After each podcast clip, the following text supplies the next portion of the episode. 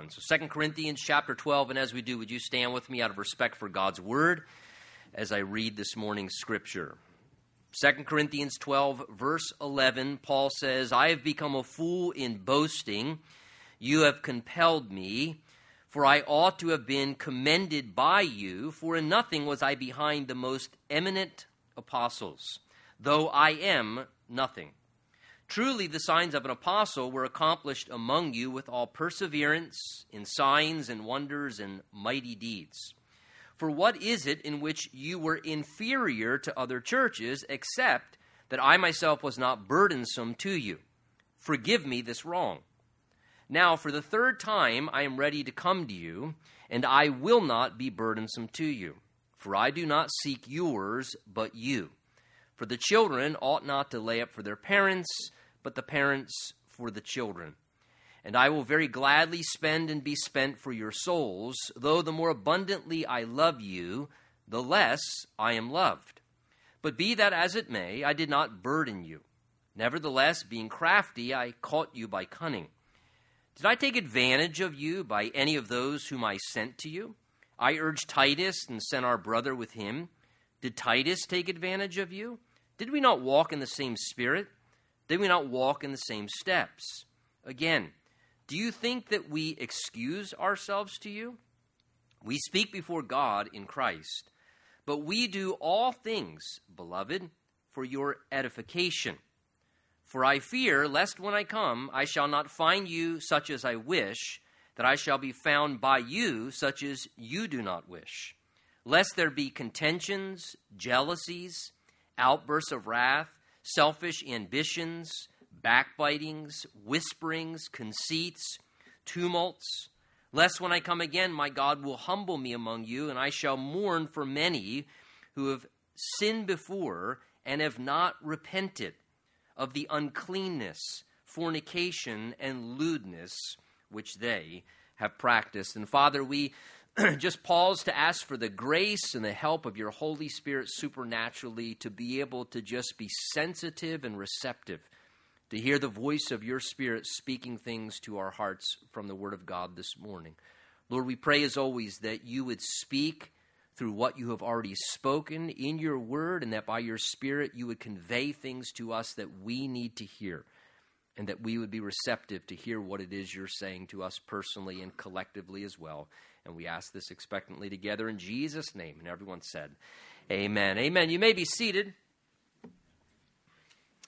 You know, if it's often been said before, I'm sure we've heard something along this line that talk is cheap. And I think there's great truth to that. Talk is cheap. Typically, actions carry real weight, and it's actions where real value is at. And certainly, one area that that is true, that talk is cheap and actions carry the real weight, certainly that is true in the area of love. In regards to what genuine love is and what love looks like. And, and it's one thing to say, right, that we love someone, it's a whole nother thing to actually show that we love someone. And we all understand that reality. Real love is measured by actions it's observable. It has fruit to it. In fact, the Bible teaches that very clearly. 1 John 3:16 tells us this. This is how we know what love is.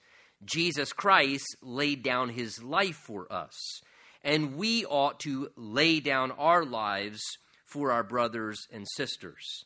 So the Bible clearly teaches that love is foremost demonstrated by the sacrifice of oneself for the betterment of others. In fact, anywhere the Bible seeks in the New Testament to point to the love of God, it always draws our attention to the sacrificial work of the life of Jesus Christ. Even our very verse that I just read. This is how we know what love is. Jesus laid down his life for us. Romans 5 8. God demonstrates his love in this that when we were yet sinners, Christ died for the ungodly. So the Bible always points our attention to the sacrificial work of Jesus to demonstrate the love of God. And this really becomes something I think that we need to understand because what love looks like is something that can be clearly measured in how we relate to other people. in how we treat one another. Now, that being said, it is also true that what love does not look like is also seen by how we treat other people and how we relate to one another. In fact, this sort of seems to be what Paul was wanting to zero in on in this section. You notice in our reading in verse 15, Paul clearly says there, I will gladly spend and be spent for your souls, though the more abundantly I love you, the less I'm loved in return. And Paul again is pointing to this reality, drawing attention to the reality of what genuine love looks like and the way he related to them. And he also, in the same section, is going to indicate what love does not do things that are not characteristic of love. And really, this is to keep the believers at Corinth from being misled by those who were saying things that sounded good but really did not line up in regards to what genuine love was. And Paul was concerned for them. Remember that we've been talking about in this section, Paul was sharing very openly about his life, about his ministry work in places unlike anywhere else in the New Testament. And it's all because he's having to answer critics in the church in Corinth who were trying to do what they could to misguide the people of God. Paul calls them false apostles, deceitful workers, ministers of Satan. And what they were doing was trying to separate the people from Paul by criticizing him and trying to lure them away after themselves to misguide them spiritually. And even as Satan transformed himself in the Garden of Eden in a very crafty way to deceive and to pull away Eve and misguide her thinking, Paul has said in this section that Satan himself has also planted at times his own little ministers among the church, particularly the church of Corinth.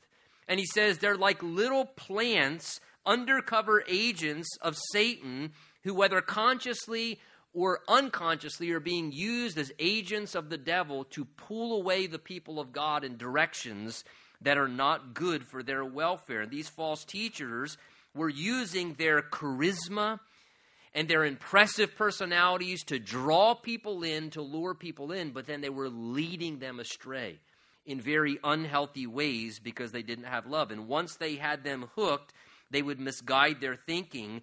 And somehow they were also treating people horribly and justifying everything they were doing. And so, Paul, as an act of love, wanting to spare the people because he cares about them, begins to very awkwardly speak about his own life in a way to give them something to measure off of. And Paul's been saying this is really awkward, and again and again he keeps coming back to the idea that I, I hate doing this. This feels so awkward, but if I have to give you a standard of what a true, genuine dollar bill looks like so that you can recognize a counterfeit, then Paul says, I guess that's what I'll have to do. And so in this section, Paul's been discussing things about his own life to give them a healthy example of sincerity, of love, of humility, of what a genuine servant of the Lord should look like, so they have that true standard to measure off of. So look with me back in verse 11 as Paul's kind of carrying on with this. He says here once again, he's already said this before, he comes back to it. I have become, he says, verse 11, a fool in boasting, but he says, you have compelled me. That is, you've kind of forced me to do this. For I ought, he says, to have been commended by you. So Paul acknowledges here how foolish, as he said before, how foolish he felt having to awkwardly speak about his own life and ministry, yet he says it was a lack of devotion on the part of the Corinthian church that they were not loving and loyal to Paul that had forced him kind of to do this. Paul, whose ministry focus we see all throughout the New Testament, the book of Acts, and his letter, Paul's ministry focus was to point people to Jesus. In fact, Paul himself said in his first letter to the Corinthians, I've resolved, determined to know nothing else among you except Jesus Christ and Him crucified. And that was Paul's heart to point people to Jesus, to connect people to Jesus, to keep reconnecting people back to Jesus. And so much that Paul viewed, notice, boasting of oneself in ministry or doing things or behaving in ways to draw attention to yourself or sell yourself. Paul says, I feel like whenever anyone's doing that, and he says, I feel like I'm bordering on that now, it's utterly foolish. Paul says, This is completely foolish behavior to draw attention to yourself when you have a spiritual platform. Yet it seems it was kind of the immaturity and lack of dedication of the Corinthians to Paul, despite the relationship that they had. I hope that's not the alarm I'm done already. It's not my wife, is it? No, she's in a nursery. I'm just teasing.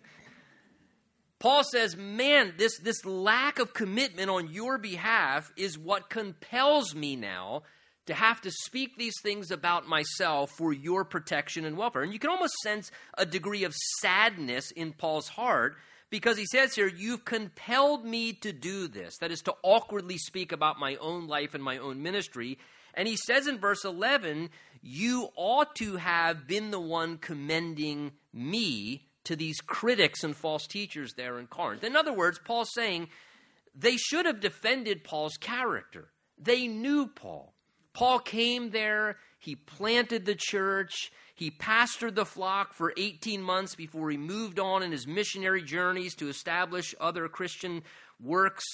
And, and they knew his heart, they knew his character. And Paul's saying, It shocks me that you wouldn't, in loyalty, stand to these critics and share what you know is true of me. Instead, they kind of opted for the path of least resistance instead of standing up to do what was right in the given matter that was at hand.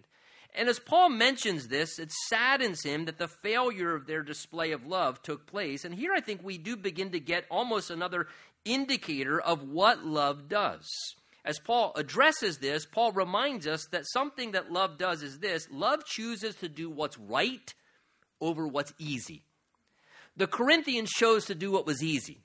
They took the path of least resistance. And Paul is so saddened by this that they chose to do what was easy rather than doing what was right. And unlike the Corinthians, who did not do what they should have done, they failed to be dedicated. They opted for a path of ease over a path of righteousness. Love does what it ought to do. Love doesn't choose what's easy, love chooses what's right. And Paul here is almost seeming to bring this attention to their, to their welfare here. Look, he's saying love exercises commitment. I've exercised, he's going to say later in this section, such commitment to you, and you couldn't even defend my character when these people were saying false and critical things about me. And he's somewhat kind of saddened by this, but he says, I guess I'm going to have to do the right thing if you're not willing to. Paul goes on in verse 11 to say there, for in nothing was I behind, and he calls them this again, as he said earlier, these most eminent apostles. Though I am nothing, but truly, the signs of an apostle were accomplished among you, he says, verse 12, with all perseverance in signs and wonders and mighty deeds. So, though the Corinthian church had become, we might fairly say, so enamored with the winsome personalities of these, as Paul calls them, most eminent apostles, some translations render that the super apostles and Paul says, though you become so enamored with their winsome personalities, he says, Can I just remind you that my life may not have had a winsome personality, but it did have spiritual power. And the dynamic of spirit anointing was upon Paul's life. And Paul was sort of bringing to their understanding here look, these unhealthy spiritual workers, Paul calls them somewhat sarcastically here once again, the most eminent apostles. The, the Greek there literally indicates the super high apostles. The idea here is they were the celebrities among the church. They were the high powered personalities, those who were well known, who had great popularity. And almost as if Paul's saying here, look, though I may not have strived to have the same public image and popularity to the degree of these super apostles, Paul says, One thing I know, and you know as well if you search your hearts, he says, is that in my spiritual ministry there was evidence of the power of God. And as I hear Paul saying this, if I could illustrate, it's almost like Paul's trying to remind them look, when, when I served you a spiritual meal, it kind of was probably like grandma's good home cooking on kind of common plates. These guys are kind of like when they present, they're kind of like a five star ritzy restaurant where it's all about the presentation, but there's very little substance. And Paul says, which is really better for you in the long term? Would you rather have great presentation, five star? And you ever? I've only eaten at a few nice restaurants, but why is it at really nice restaurants you get a really small portion and they make it look real pretty. And sometimes it even tastes as good as going to just a local grandma's diner where you get a big fat portion for a third of the price and you just get as much nourished as going to this. And Paul's saying, What do you want? Do you want all the presentation and the pizzazz, or do you just want grandma's home cooking? And, and, and Paul here is kind of bringing this to their attention because he wants them to recognize the error of their ways. And Paul says, Look, though I realize, he says in a spirit of humility, he says, verse 11, though I realize I am nothing. In other words, Paul's indicating here, I realize I'm nobody special. Paul said in another letter, I am what I am by the grace of God. And Paul knew that in humility. But Paul also understood what they were missing, verse 12, as he says, Look, but what I do know is that the power of God is working through the ministry. He says, verse uh, 12, truly the signs, the indicators of a genuine apostle, the idea is, not these false apostles, were accomplished among you with perseverance and signs and wonders and mighty deeds. So Paul says the very things that signify the true mark of a heaven authorized, sent out worker from the Holy Spirit. Paul says, You saw that when we ministered among you there. You saw the authorization.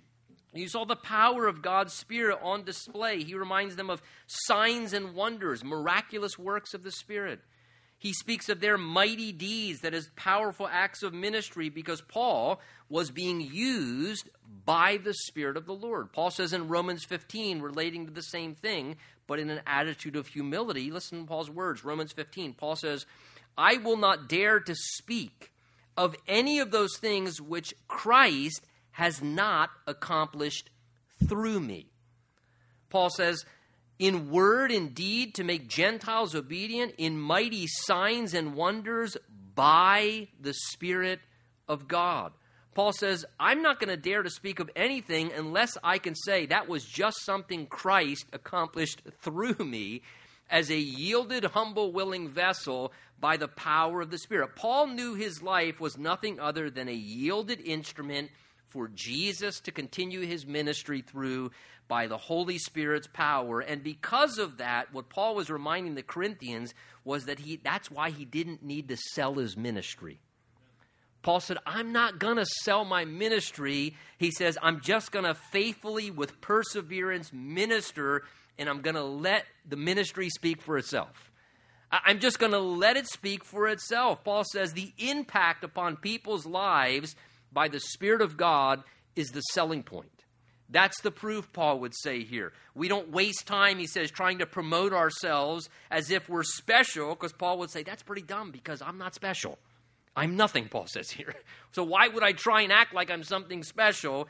We just keep persevering, he says, letting the Lord's power work through us to help people. And again, I think this becomes another indication of us in regards to what love is and what it's not.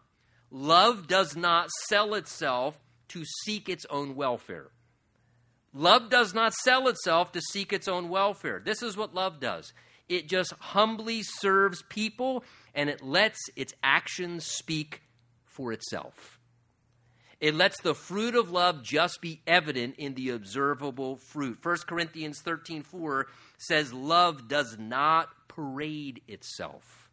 It doesn't draw attention to itself. And why doesn't genuine love draw attention to itself? Because genuine love has its attention on what? Other people. Genuine love has its attention on other people, so that's why it doesn't draw attention to itself, because its attention is always upon others and it wants to keep the attention there. Paul goes on to say, in light of this, verse 13, For what is it in which you were inferior to other churches, except, he says, that I myself was not burdensome to you. And then Paul says, as you can tell, he's kind of being sarcastic, forgive me this wrong. I'm so sorry by offending you in this way. So Paul reminds the church at Corinth, as we saw in prior chapters, he's being repetitious again, how he intentionally sought when ministering among them there at the church of Corinth to not be any burden on them. Now, Paul addressed this earlier. He comes back to the same subject again that though he understood, and 1 Corinthians chapter 9, he writes about that. He understood there is nothing wrong legitimately with a missionary, a pastor, a servant of the Lord receiving remuneration and support financially to do the Lord's work. However, Paul also understood that that right is not something that has to be partaken of.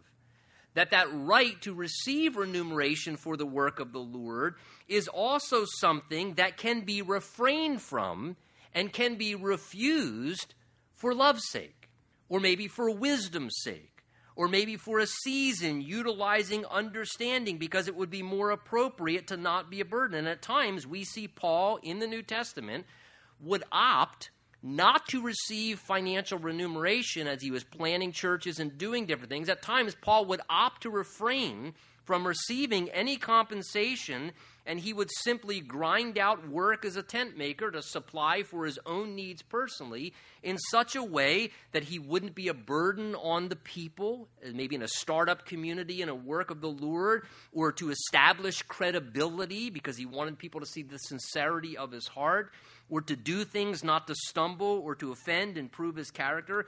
And it seems this was the case at Corinth. And Paul's bringing this to their attention that during his 18 months there, serving before he moved on to plant new churches, perhaps my personal conviction is that Paul, seeing what was going on in the city of Corinth, as he's referred to in 1st and 2nd Corinthians, and all these high powered Greek philosophers that would come in and fill up stadiums and charge high prices for people to come and hear them, to wax eloquent and speak philosophical things, that perhaps Paul seeing that, Paul recognized, you know, I don't want to be perceived as in the same camp as those people.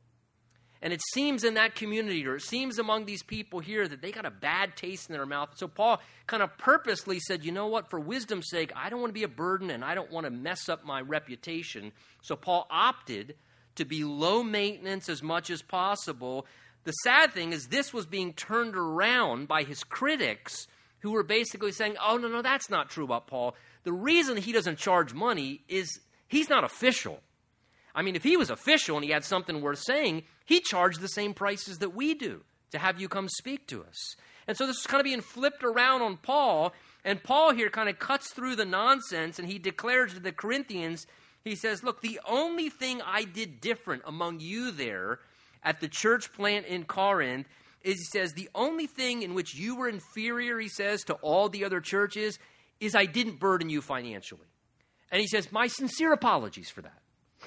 My, my, sincere apology that the one thing I did not give to you that I gave to other places is I would not receive any money from you, Paul says. Is I wouldn't allow you to participate to help me and my ministry team financially. It's almost as if Paul's sarcastically apologizing in advance as he goes on. Look at verse 14. He says, Now for the third time, I'm ready to come to you. He was about to come visit again. And he says, And I will not be burdensome to you. So Paul's admitting he's not going to change his pattern when he comes back to Corinth, especially giving all that had been going on. He says, Look, when I come back for a brief visit there, we're going to finance our own trip, and we don't have any intention on receiving anything from you, knowing the dynamics. Paul says, I plan to keep doing all I can to be sure I am not a burden on you personally. Now, in this and in what Paul's conveying, I think the Holy Spirit gives to us another very clear picture of what love looks like. What does love look like? Well, what I see here in verses 13 and 14, love does not become burdensome. Genuine love does not become a burden. Paul says right here in our text, verse 13 and 14, look at it. He says, I was not burdensome to you and he says, verse 14, and I will not become burdensome to you. So Paul says to them, Look, I made sure not to be any burden on you, and I want to continue to do all I can to be sure that I don't become a burden to you. Which tells us very clearly that love does not become a burden on other people. Look, folks, this is how you can measure if someone's love is real or not. It's a very clear way you can tell if they genuinely love you or not is to pay attention to the fact that beyond what they say, are they burdensome in the relationship? Because if they're being a burden to you and being burdensome in the relationship and they have no conscience about that, that's not love. That's not love. Now, in the same way as we examine our own hearts, how can we tell if love is at work in our heart towards another person? Here's a clear way because your thinking will be because you love that person, I don't want to be a burden on them. I don't want to put extra burdens on them and you begin to think about how can I do things to try not to be burdensome, to not put more weight on their shoulders, because what does love do? Well, the New Testament says, bear one another's burdens and so fulfill the law of Christ. So love says, I don't want to be a burden. I'm going to try not to be a burden. I'm going to operate in a way where I don't burden you. And it actually does the opposite. Love says, I want to bear burdens for you. How can I bear your burdens? How can I take burdens off of you? How can I lift burdens off of you? So the Bible gives us a very good reminder here that love does not become a burden. Love tries to bear burdens for other people. That's what love does. Paul goes on to indicate this more in verse 14 to say, For I do not, he says, notice, I don't seek yours. I'm not seeking what you have, but he says, I'm just seeking you you personally. And Paul here is trying to drive home this point again that he didn't want to get things from them because he loved them. And what Paul is pointing out to us here is Paul did not use the relationship as a resource for himself. That's how you can tell Paul loves them. Paul says, I didn't want to be a burden to you. I'm going to do everything I can not to be a burden to you because I love you. And he says, and I am not going to use our relationship as a resource to get something for myself. He says, I don't want yours. I don't want what you have and what you can give to me as a resource. He says, I just want relationship with you. Paul wanted their hearts. He wanted genuine relationship. He wanted an experience with them, to bless them, to have an experience and an encounter with them. And look, that's what love desires. Love desires experiential relationship. It desires to bless others and spend time with others and support and share with others and take burdens off of others. And for all of us to keep our hearts in check, listen, if you become more interested in what someone has to offer you in life and what you can get out of the relationship with that person, more than you are really interested in who that person is and just spending time with that person, something derailed something's major derailed. Good reminder for our marriages. Because sometimes all first we want is them. And then all of a sudden, you're having counseling with me and saying, I'm not getting what I used to get from them. They, they, they're not making me happy anymore. And all of a sudden, it becomes that relationship has become a resource. When did it become a resource? I thought it was a relationship. And love doesn't use a relationship as a resource and say, I want to get from you. Love says, I just, I, I want to give to you. I want to bear your burdens. I want to spend time with you and enjoy relationship with you. So be very, very careful. Paul says here, look, I don't want your relationship to be used as a resource in my life. Paul says, I don't want what you have. I just want to be with you. I want to do what I can to have a loving experience with you. And then Paul begins to kind of illustrate this, verse 14. He goes this on to say, For the children ought not to lay up or provide or supply for the parents, but the parents for the children. That's the, the natural dynamic. Paul says, verse 15, and I will very gladly spend and be spent for your souls, though the more abundantly I love you, he says, it seems the less I am loved. So notice, Paul pictures here his love like parental love towards them.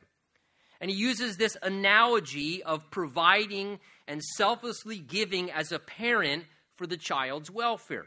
And he draws attention to this illustration or analogy in verse 14 here of how, in typical family life, the parents are the ones who do the providing, the supplying, the sacrificing to do what is necessary for the children. He says there that in the right relationship, familial wise, the children don't lay up for the parents, the parents for the children.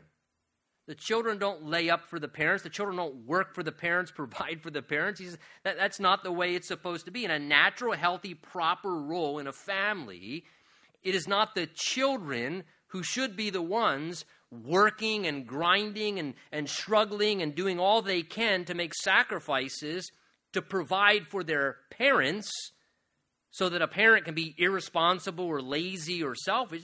That's not God's natural design. The natural design, he says, we all know this, is that's what the parents do for the kids, right? Parents understand that. That's what parents do for kids. They're the ones that are supplying and providing and making sacrifices. And in so doing, that is done out of parental love. Out of parental love, a parent willingly spends great amounts of effort and energy and financial resources to provide for their kids, to lay up what their children need, to give to them, to even bless their kids in many ways to have a good life. And Paul uses this picture here of a parent gladly spending themselves in great personal sacrifice for their kids. And he says, and any parent understands that. The efforts, the times that you go without. To be able to give them something more. Or the times that you silently choose not to have this, or to go without that, or to work a little harder in this way, just to give a little more to them, just to bless them, to take care of them. And he says that sacrificial love of a mother and a father, you know, that parental love that gives constantly and selflessly and is never recognized many times but by heaven alone, that expects little and it often receives little in return, right? But as a parent and that sacrificial love for your kids, you just keep spending. And you just keep spending your life and spending of yourself and bearing the cost because you just want to bless and benefit your children out of love for them. And Paul uses this picture to portray his heart of love towards these Corinthians. He saw himself kind of like a spiritual father doing that, and like a parent, selfish or selflessly and sacrificially doing whatever he could. Paul says, verse 15, I will very gladly, unlike these super apostles, Paul says.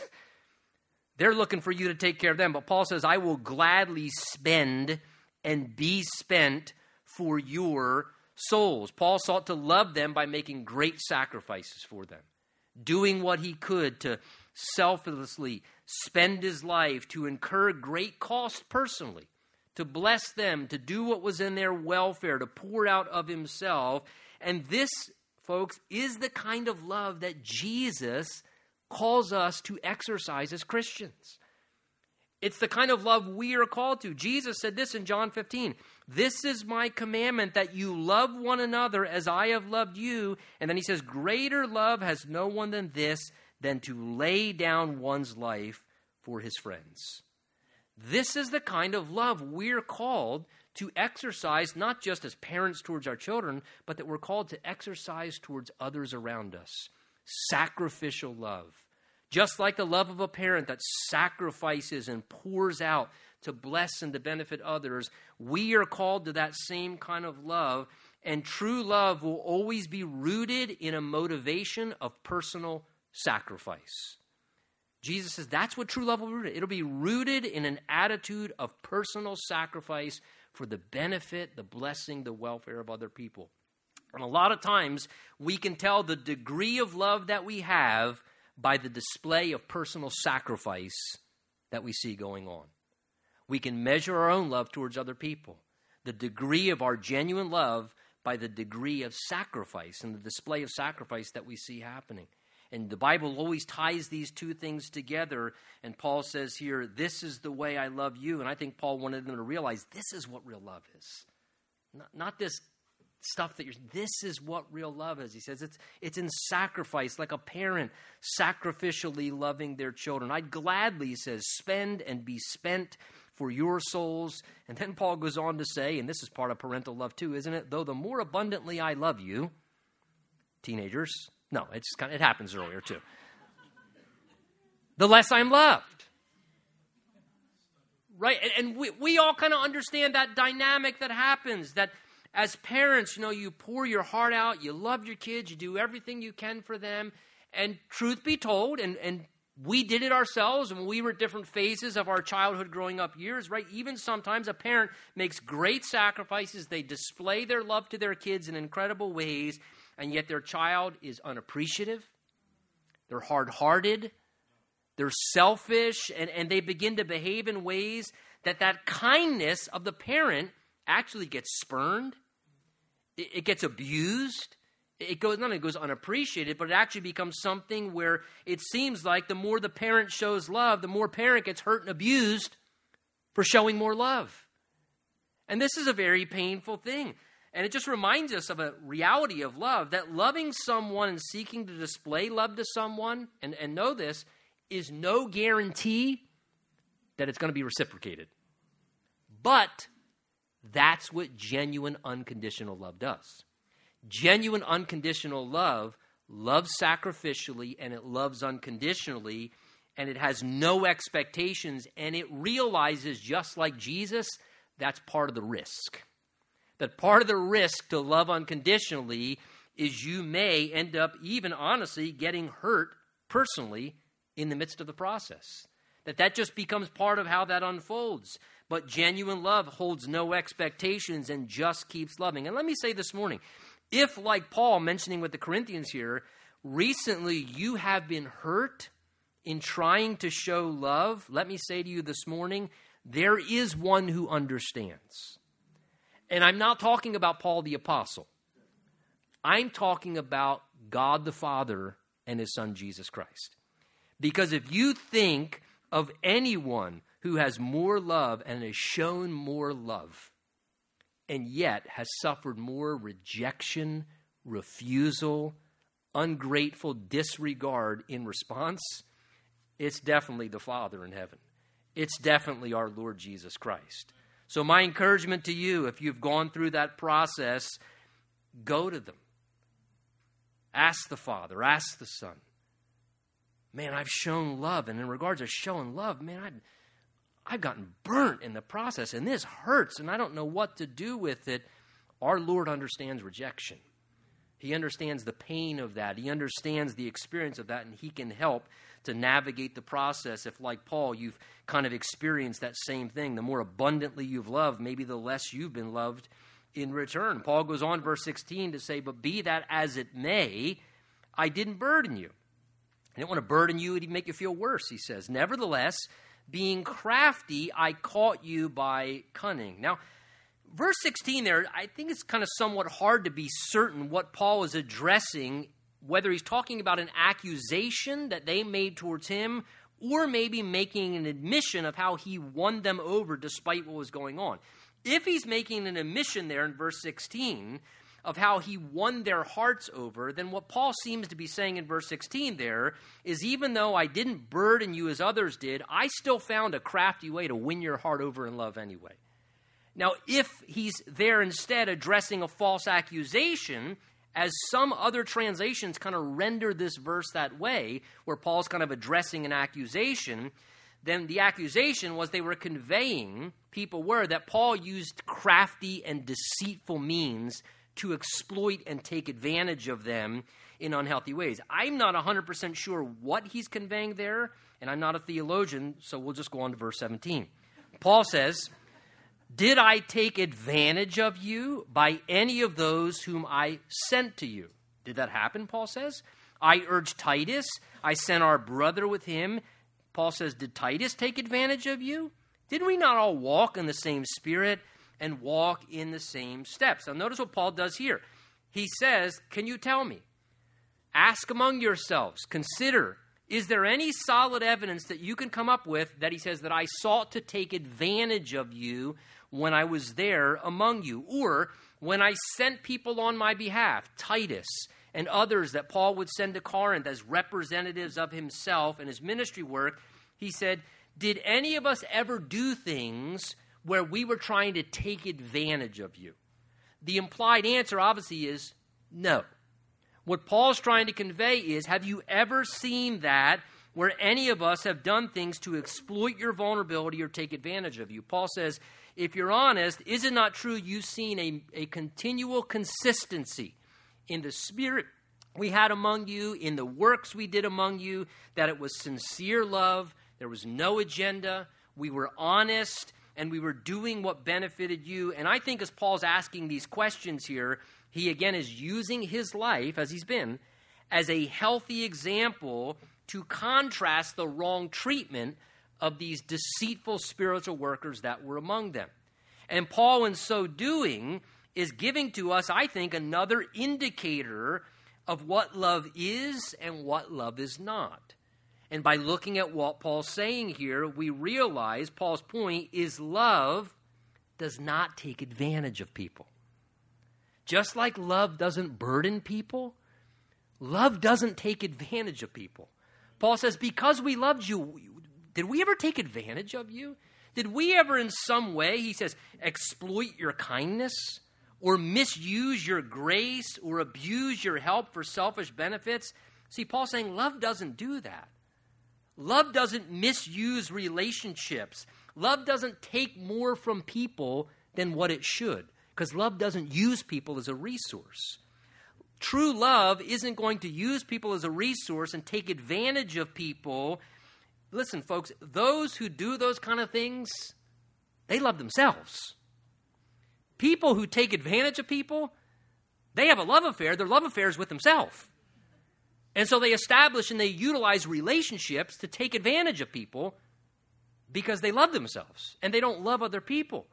And it's a very good thing for us all to just be conscious of, to recognize if someone's taking advantage of you, a red light should be going off. Because love doesn't do that. Love doesn't take advantage of other people. Love instead, the Bible says, 1 Corinthians 13, love does not seek its own. It's not self seeking. A spirit of love walks properly, Paul says, like we did among you, and it seeks to not take advantage of others. Love instead does the opposite. Love would say, What would be to your advantage in this relationship? Love says, What can I do that will bring an advantage into your life to make your life better? That's what Jesus did, right? Jesus sought to do what was in our betterment. So love asks, What's best for you? And what's to your best welfare? Paul goes on, verse 19, to say again, Do you think that we excuse ourselves to you? Does it sound like we're trying to make excuses, Paul says, to defend ourselves? He says, We simply speak, verse 19, before God in Christ but he says, We do all things beloved. There's a tender word calling them beloved, meaning he greatly loves them. They're important to his heart. We do all things for your edification.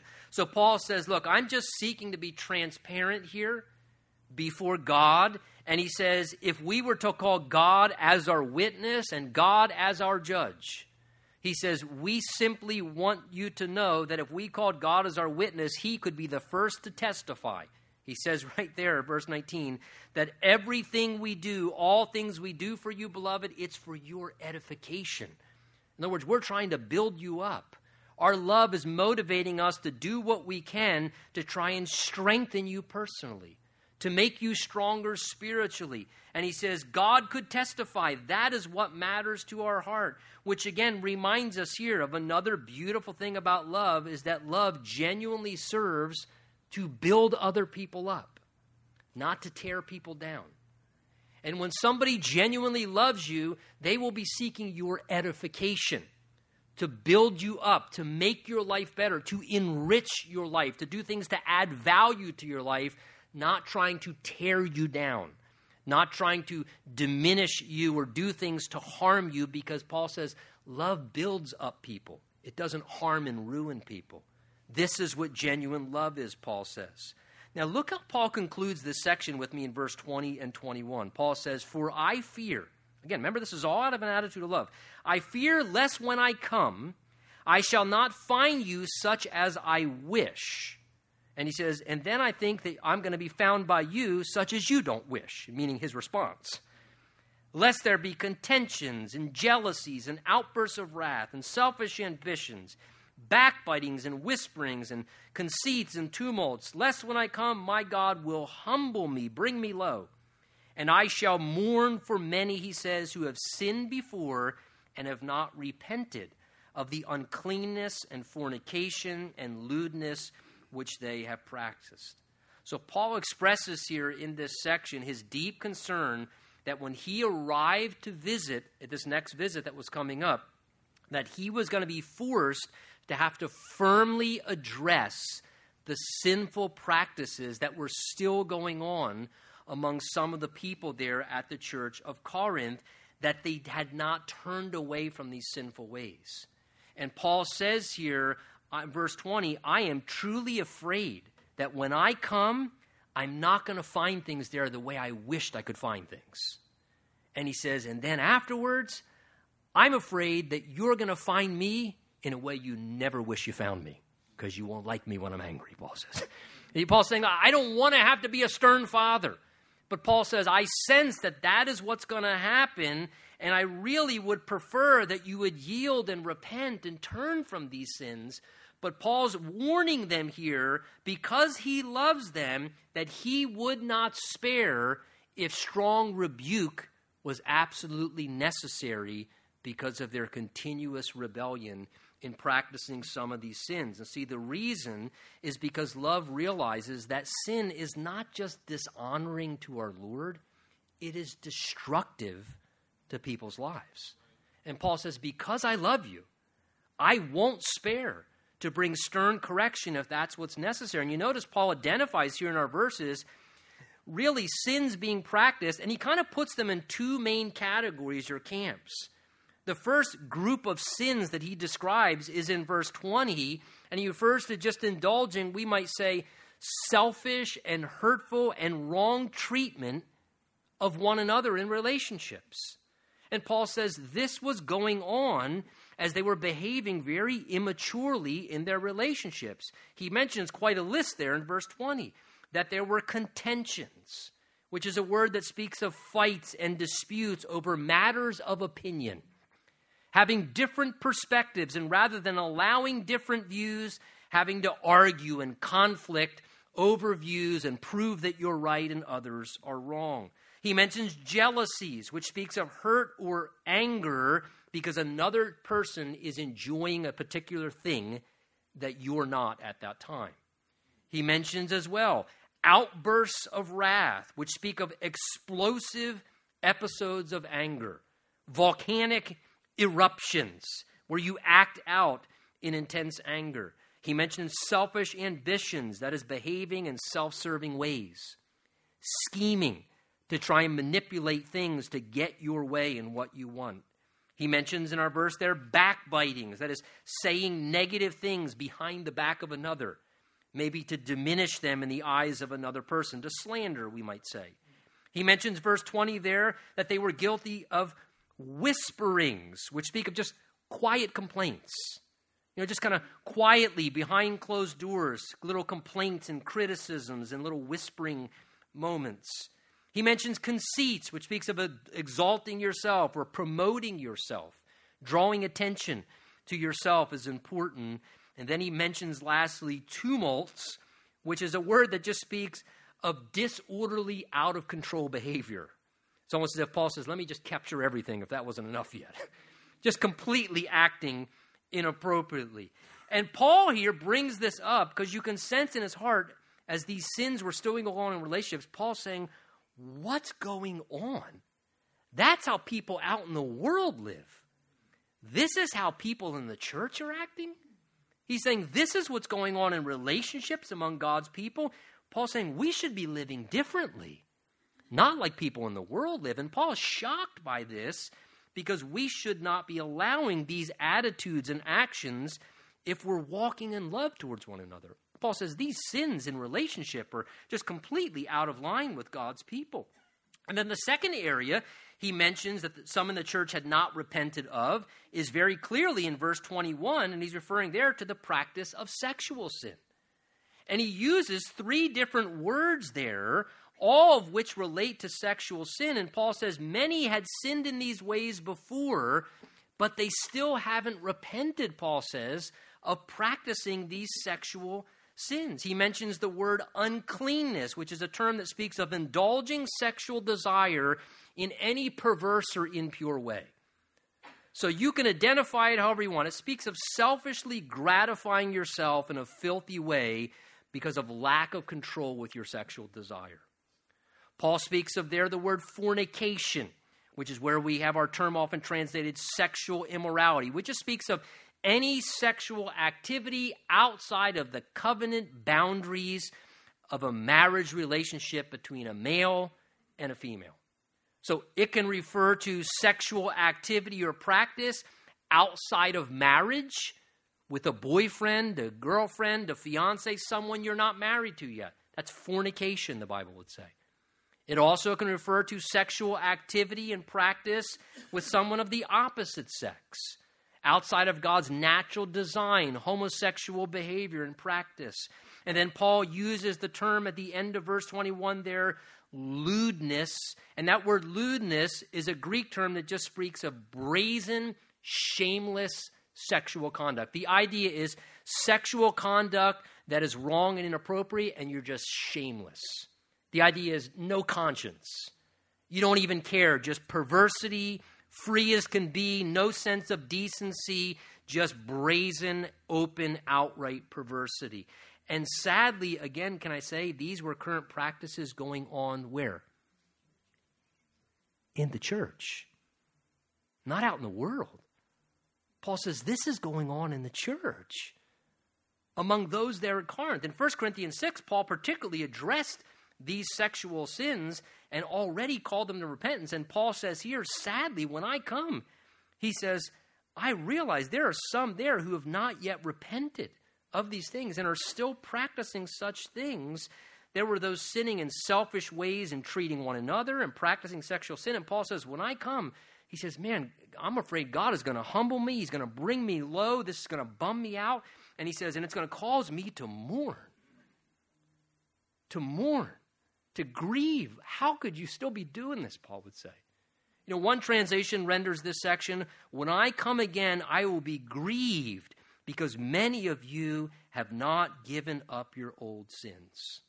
Hey, can I draw your attention to a final thing about love, and that is this love can never be happy and it can never be content when people are continuing to live in sin.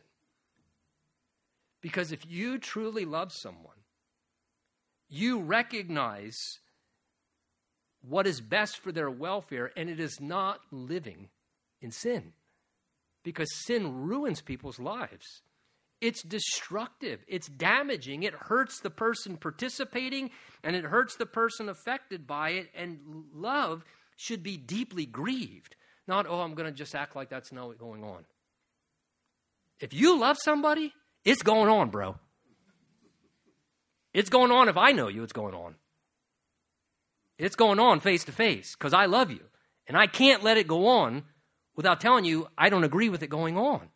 And I'm not talking about being condemning and critical and condescending. I'm talking about genuinely loving each other in relationships and saying, I love you too much not to address this, to let you know that I care about you, to, to confront this for love's sake. Look, out of love for you this morning, let me say to you if there is some practice of sin going on in your life and you have not turned and repented of that, can I say to you in love's sake, please, please cut it out? And I mean that literally, like cancer. You got cancer, you can't ignore it. It will just grow and continue to spread, and ultimately it will kill you. And sin's like cancer. And my encouragement to you this morning is if the cancer of sin is remaining in your life, Jesus loves you. Would you go to Jesus and ask Him, as the great physician, to eradicate it from your life, to give you a new heart, because Jesus can set you free. He can set you free. Let's stand together and let's pray.